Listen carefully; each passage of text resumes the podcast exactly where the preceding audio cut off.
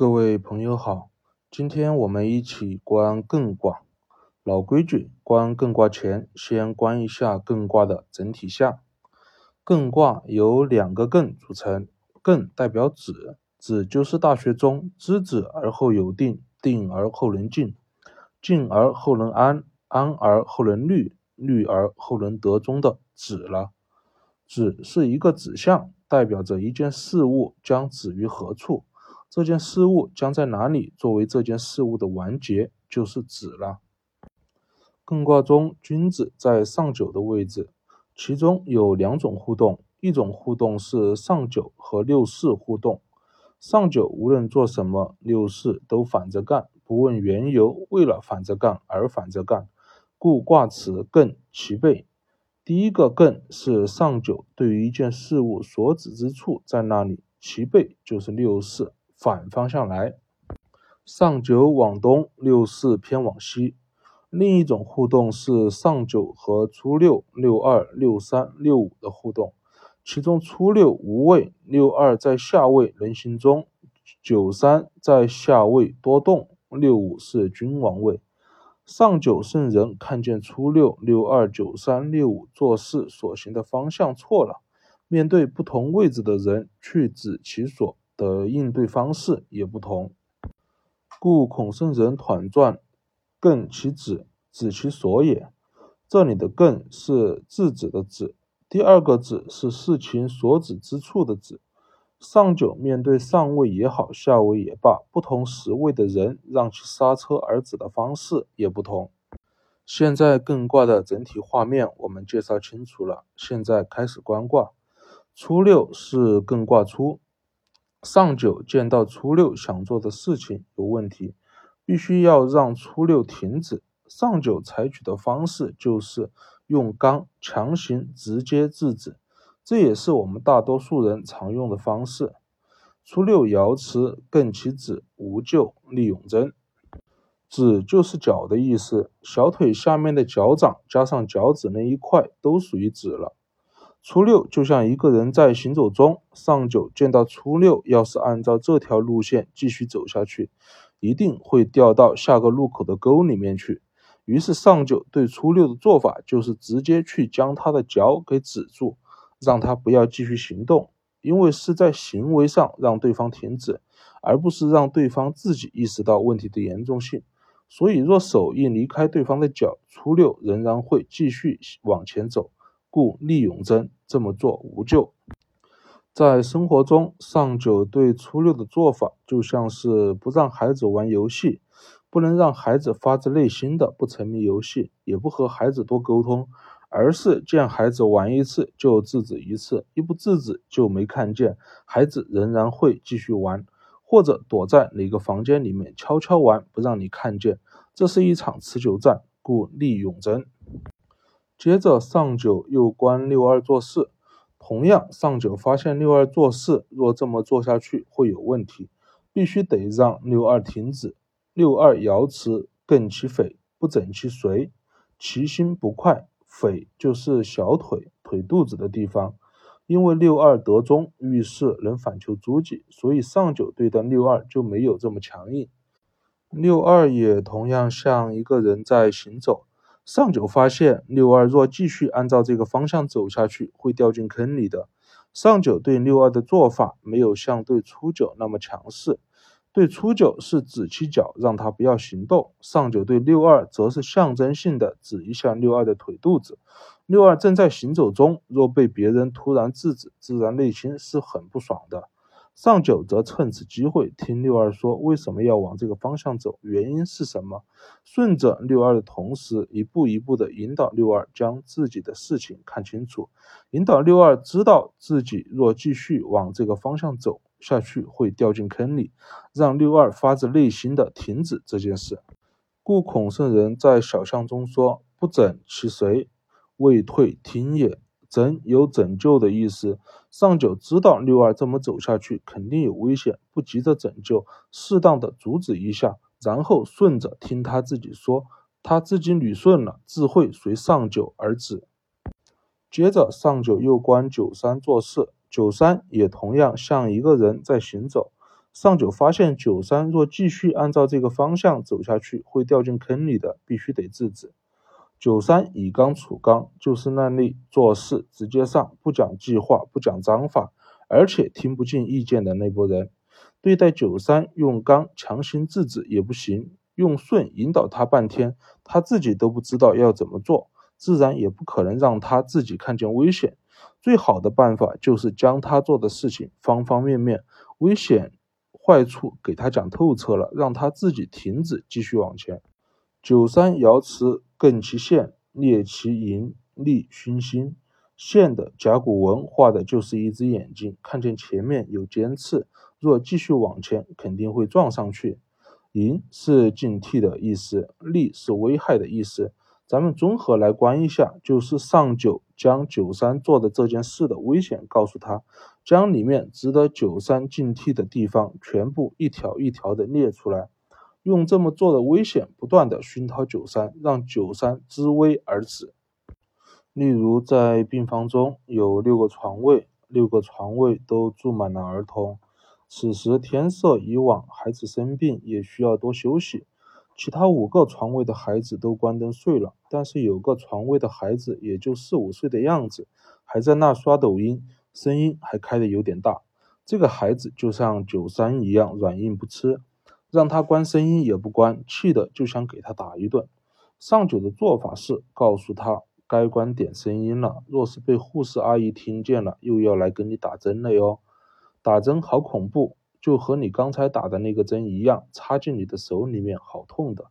对方自然知趣的将声音关小了。当然，这只是一个举例，具体事情具体来。你要对一个成年人说打针，别人肯定也不理你，那就要思考其他适配对方的方法了。六四我们待会儿再关，先关六五。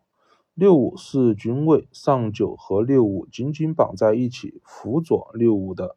此时上九见六五君王正在做的事情，在推进的过程中有不妥之处。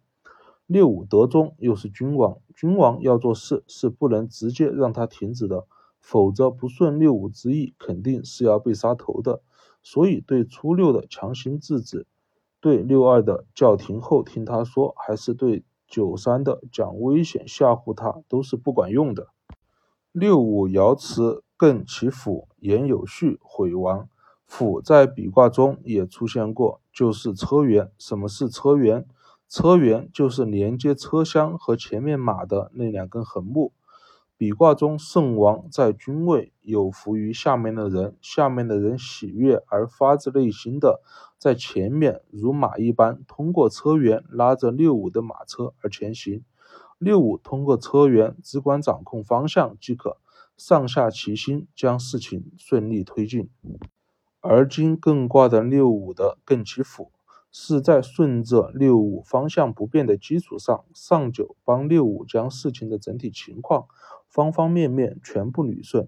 往这个方向走有多少好处，有哪些坏处，里面的关系交互如何，每一步。该怎么走可以规避风险？该怎么走可以收益最大化？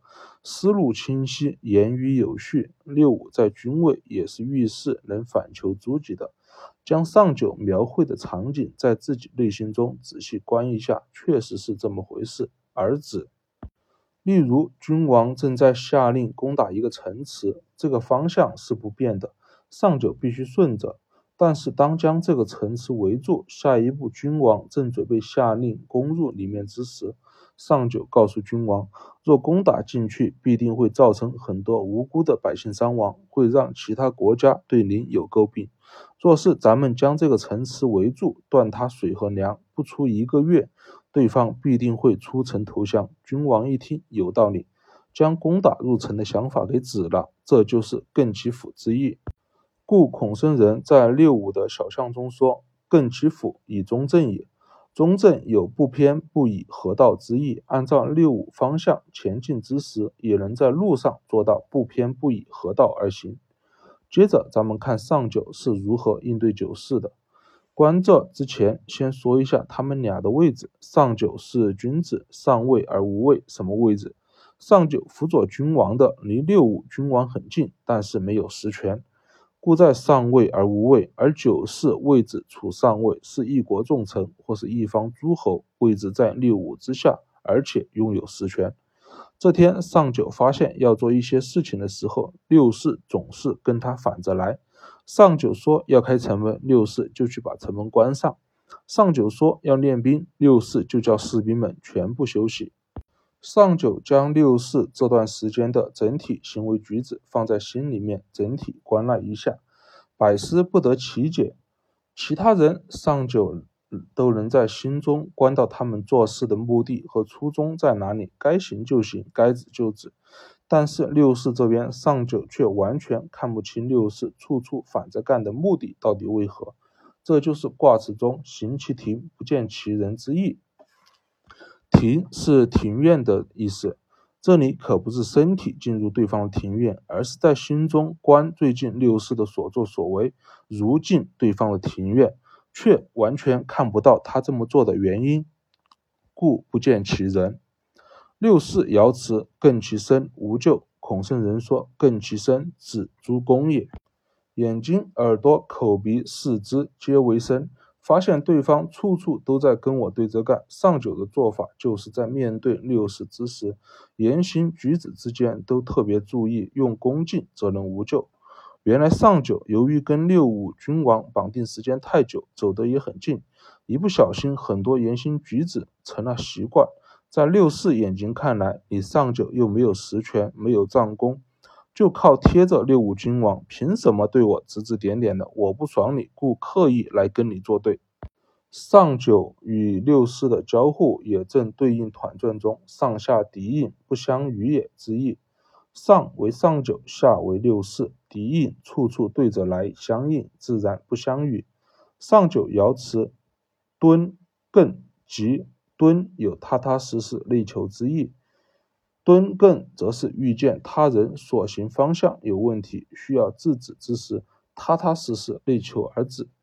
内求后，则自能根据对方实位情况，选择妥当的方式而止。艮卦大象，君子以思不出其位，正是上九敦艮之意。君子思要止之人，要结合其实位各方面情况而思，不同位的人采用不同的方法。才能指得恰到好处。上九指出九，对方所行有危险，强行制止，止得了身，止不了心。稍微松懈而不止，对方则会继续前行，故利永贞。上九指六二，试探性质，让六二因受阻，内心不快而吐露心声，顺着对方吐露心声之时，引导六二看清事情的方向而不妥，从而六二发自内心的自行而止。上九指九三，告诉九三这事的危险，将各种危险陈列出来，用危险来熏陶九三，让九三在恐惧中自行而止。上九指六四，六四不满上九对自己指手画脚，故意处处对着干。此时上九在言行举止上都需要谨慎，皆注意用恭敬而止。上九指六五，上九紧紧绑定六五，上九顺着。六五欲做之事的方向之时，若是在推进过程中有不妥的地方，讲明利害关系而止。好了，艮卦观完了，我们下一卦见。